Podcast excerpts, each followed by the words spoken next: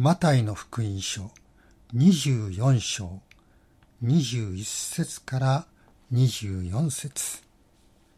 その時には世の始まりから今に至るまでなかったような、また今後も決してないような大きな苦難があるからです。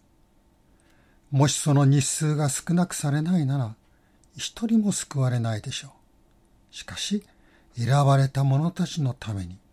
その日数は少なくされます。その時、誰かが、見よここにキリストがいるとか、そこにいるとか言っても信じてはいけません。偽キリストたち、偽預言者たちが現れて、できれば選ばれた者たちをさえ惑わそうと、大きな印や不思議を行います。マタイ24章と25章の言葉は、イエス様がオリブ山で語られたものです。それでこの部分は、オリブ講話、オリベット・ディスコースと呼ばれます。オリブ山からはエルサレムが一望できます。今ではクッパ・アッサフラ、岩のドームと呼ばれる黄金のドームが建てられていますけれども、その時にはそこに神殿がそびえていました。その当時の神殿は第二神殿と呼ばれました。ソロモンによって建てられた最初の神殿が紀元前586年にバビロンによって滅ぼされた後70年後の紀元前515年に再建された2番目のものだったからですね。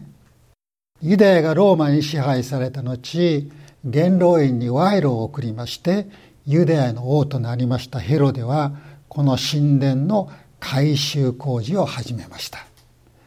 敷地を拡張するために何百トンもの巨大な石を積み重ねまして神殿を大理石や黄金で飾り立てたのですそれで第二神殿はやがてヘロデの神殿と呼ばれるようになりました。弟子の一人は神殿のあまりの素晴らしさに先生ご覧ください。なんと素晴らしい石なんと素晴らしい建物でしょう。そう言いました。それを聞いたイエス様はこの大きな建物を見ているのですか？ここでどの石も崩されずに他の石の上に残ることは決してありません。とおっしゃって神殿の崩壊を予告されました。ユダヤの教えによれば世の終わりには神殿はますます大きく麗しいものになって栄えると考えられていました。ですから弟子たちは世の終わりに神殿が汚され滅ぼされるとイエス様が言われたことに本当に驚きました。けれども神殿が汚されたことは過去にもあったのです。マタイの24章15節にそれゆえ預言者ダニエルによって語られたあの荒らす忌まわしいものが聖なるところに立っているのを見たらとありますけれどもこの言葉はダニエル書9章の24節から27節に書かれています70週の予言と言われる部分からの引用なんです。このダニエルの予言で言われていましたことは歴史上では紀元前172年シリアの王アンティオコス4世彼がですねそのその時に支配下に置いていましたユダヤが反乱したというのでエルサレムに進軍しましてそして人々に立法を守ることを禁じました。でエルサレムの神殿をゼウスの神殿に変えてしまったのです。そこに異教の神々への犠牲を捧げさせ神殿を汚した。それに抵抗したのが祭司マタティアという人でその子ユダ・マカバイがシリア軍を封じ込めまして紀元前165年12月25日汚された神殿を清めました。ハヌカー宮清めの祭りの起源となっています。荒らす忌まわしいものが聖なるところに立つ。これは聖なる宮が違法人の王の侵略を受けた。そのことによって過去に成就しています。この時代の記録はマカベア書という書物に記録されておりまして旧約の第二聖典として残されている。ユダヤの人なら誰でも知っていた事実です。でイエス様はイエス様の時代から200年前に起こったのと同じことがもう一度起こると予言されました。そしてそれは紀元70年に現実のものとなりました。エルサレムはローマのティトス将軍後に彼が皇帝になるんですがによって取り囲まれました。どこを見てもローマの軍旗がはためいていました。ユダヤの人々にとってそれはまさに荒らす忌まわしいものが聖なるところに立つことだったのです。17節から20節にこうあります。ユダヤにいる人たちは山へ逃げなさい。屋上にいる人は家にあるものを取り出そうとして下に降りてはいけません。畑にいる人は上着を取りに戻ってはいけません。それらの日身重の女たちと血のみ子を持つ女たちは哀れです。あなた方の逃げるのは冬や安息日にならないように祈りなさい。このイエス様の予言もその時文字通り起こり成就しました。ローマ軍がエルサレムを取り囲んだのは4月14日杉越祭の数日前でした。ローマ軍はエルサレムへの水と食料の供給を断ちました。ローマは人々が水越祭のためにエルサレムに入るのを許したんですけれどもエルサレムから出るのは許しませんでした。そうしますと水越祭の時にまあ普段よりも何倍もの人がエルサレムに集まってきますからたちまちにして食料が不足したのです、まあ、ローマはユダヤの犠牲者を減らそうとしてユダヤ側に降伏するようにとその交渉人を送ったんですけれどもユダヤの人々はこの交渉人を追い払い交渉は決裂しました。ついにローマ軍がエルサレムになだれ込みました。追越祭のためエルサレムに来ていた人たちは神殿に避難したんですけれどもエルサレムは火の海となり神殿もまた跡形もなく崩れされました。エルサレムに残った人やローマに抵抗した者は皆滅ぼされてしまいました。けれどもイエス様が予言されたその言葉通りにエルサレムから逃れた人々は自分たちの命を救ったのです。このエルサレムが包囲された時にローマ軍からの交渉役に立ったのがフラービウス・ヨセフス。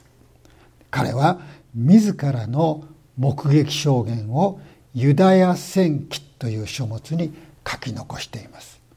ではマタイ24章の15節から20節のところでイエス様が予言されたのは紀元70年に成就してしまったのでしょうか。いいえそうではないのです。確かに70年のエルサレム滅亡はユダヤの人々にとっては世の終わりのような出来事でした。しかし弟子たちが尋ねたのはもっと先の出来事ですね。キリストが再臨される時のことです。イエス様はユダヤの人々のその苦難を予言しながらもそれに触れながらもここではユダヤの人々ばかりでなくその後全世界の全ての人に世の終わりに臨む出来事大きな苦しみについて語ってらっしゃるのです。歴史を振り返りますと常に大きな戦争が繰り返されてきました。地震や飢饉さまざまな災害そして疫病で一度に多くの人々が亡くなりました。そうしたことが起こるためにああこれが世の終わりの苦しみなんだろうかそう思われてきたのです。ここ数年のパンデミックによってもそんな思いを持った人も少なくなかったと思います。しかしイエス様はまだ終わりではない。これらすべては生みの苦しみの始まりであると言われたように今まで私たちが体験してきたことは世の終わりの前兆印でした。しかしいよいよ世の終わりになる時には大きな苦しみが全世界に臨むとイエス様はおっしゃった。それが21節。その時には世の始まりから今に至るまでなかったようなまた今後も決してないような大きな苦難があるからです。この苦しみはその規模において今までのものとは比べるものにならないだけでなくその性質においても異なっています。イエス様は24節で偽キリストたち偽預言者たちが現れてできれば選ばれた者たちをさえ惑わそうと大きな印や不思議を行いますと言っておられます。偽キリスト偽預言者のことはすでにイエス様が前兆世の終わりの印のところですでに話していらっしゃいますよね。イエス様が前兆の中で語っておられたのは私たちが今この世界に見るように異端ですとかそのリーダーですとかそういう人たちのことカルト集団のことを指しているんでしょう。でも世の終わりに登場する偽キリストはそれ以上のものなんです。聖書の別のところではそれは反キリストアンタイクライストあるいは不法のものと呼ばれる。また滅びのことも呼ばれています。テサロニケ第2の2章の3節と4節にこう書かれています。どんな手段によっても誰にも騙されてはいけません。まず廃墟が起こり不法のものすなわち滅びの子が現れなければ主の日は来ないのです。不法のものはすべて神と呼ばれるもの礼拝されるものに対抗して自分を高く上げついには自分こそ神であると宣言して神の宮に座ることになります。荒らす忌まわしいものが聖なるところに立つとイエス様は言われましたがまさに反キリストは自らを神として神の座につくのです。この反キリストまた不法のものこれはおそらくは世界宗教のようなものを作るのではないかと思います。そしてそこから世界政府が生まれる。政治経済人々の生活の全てを支配するようになると思われます。世界を一つにすることなど今までは不可能だと思われていました。でも近年宗教の違いがあるから戦争になるんだ。国と国とがお互いに衝突するから戦争が起こるんだ。だったら宗教を一つにして世界を一つの政府が治めればいいじゃないか。という考えが広まりそしてそうしたことが今実行されつつあります。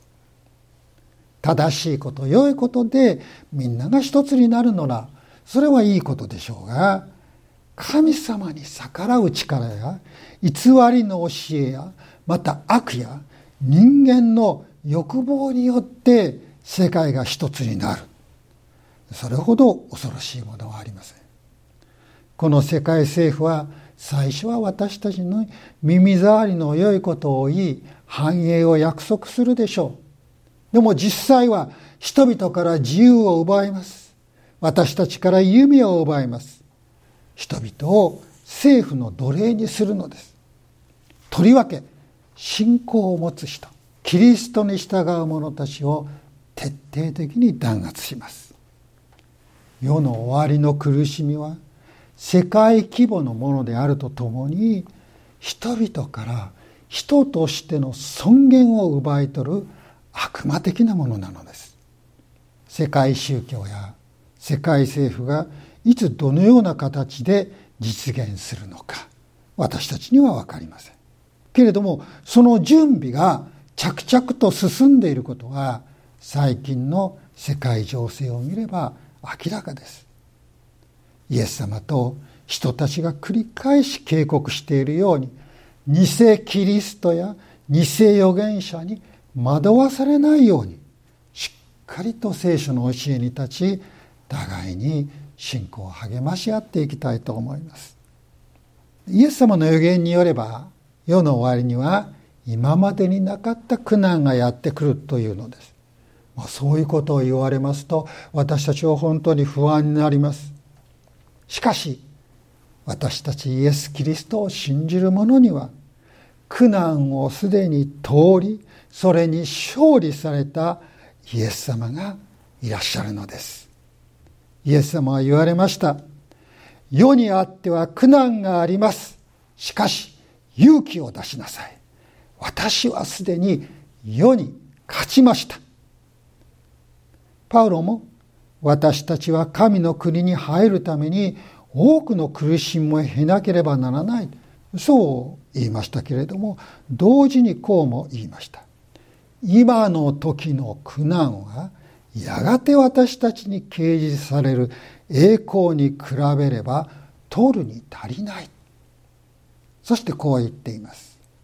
私たちのひとときの軽い苦難は、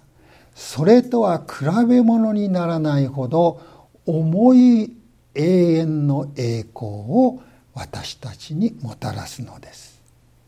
確かに苦難が襲ってくる。でもそれはほんのひとときであるというのです。コリント第一の10の13。あなた方が経験した試練は皆人の知らないものではありません。神は真実な方です。あなた方を耐えられない試練に合わせるようなことはなさいません。むしろ耐えられるように試練とともに脱出の道も備えてくださいます。どんな苦しみ、試練の中にも必ず脱出の道、救いの道があると教えているのです。私たちは人生の様々な場面でそのことを体験してきました。そしてこの御言葉が真実であることを知っています。だったら、この御言葉は世の終わりにおいても真実です。イエス様は、もしその日数が少なくされないなら、一人も救われないでしょう。しかし、選ばれた者たちのために、その日数は少なくされます。そう言われたではありませんか。世の終わりの試練といえども神様は神様に耐える者がそれに耐えられないようにはなさらないのです。不法の者反キリストは世界を征服し神にとって変わったように振る舞うでしょう。しかしそれはほんのひととき。誠の神本物のキリストが再臨され、反キリストは滅ぼされます。悪の支配は永遠ではありません。従って苦しみも長くは続きません。キリストを信じる者は苦難に遭う時忍耐するように教えられていますが、もしその忍耐が永遠の忍耐だったら誰も忍耐なんかできません。その忍耐は果てしもない忍耐でも、また報いのない忍耐でもありません。救いの時が来るまでのしばらくの忍耐です。そしてその忍耐は必ず報われ、私たちは栄光に入ります。テサロニケ人への手紙第2、キリストの再臨についての教えを次の言葉で締めくくっています。テサロニケ第2の2章の15節から17節ですから兄弟たち固く立って語った言葉であれ手紙であれ私たちから学んだ教えをしっかりと守りなさいどうか私たちの主イエス・キリストと私たちの父なる神すなわち私たちを愛し永遠の慰めと素晴らしい望みを恵みによって与えてくださった方ご自身があなた方の心を慰め強めてあらゆる良い技と言葉に進ませてくださいますように。聖書の教えはすべて希望と慰めの教えです。主は信じる者と共におられる。主はあらゆる苦難から救い出してくださる。その苦しみは決して耐えられないような長いものではない。ほんのひとときだ。この希望によって私たちは慰められ強められ良い技と言葉にいよいよ励むものとなりたいと思います。祈りましょう。私たちを愛し永遠の慰めと素晴らしい恵みを与えてくださった父なる神様。あなたがくださった。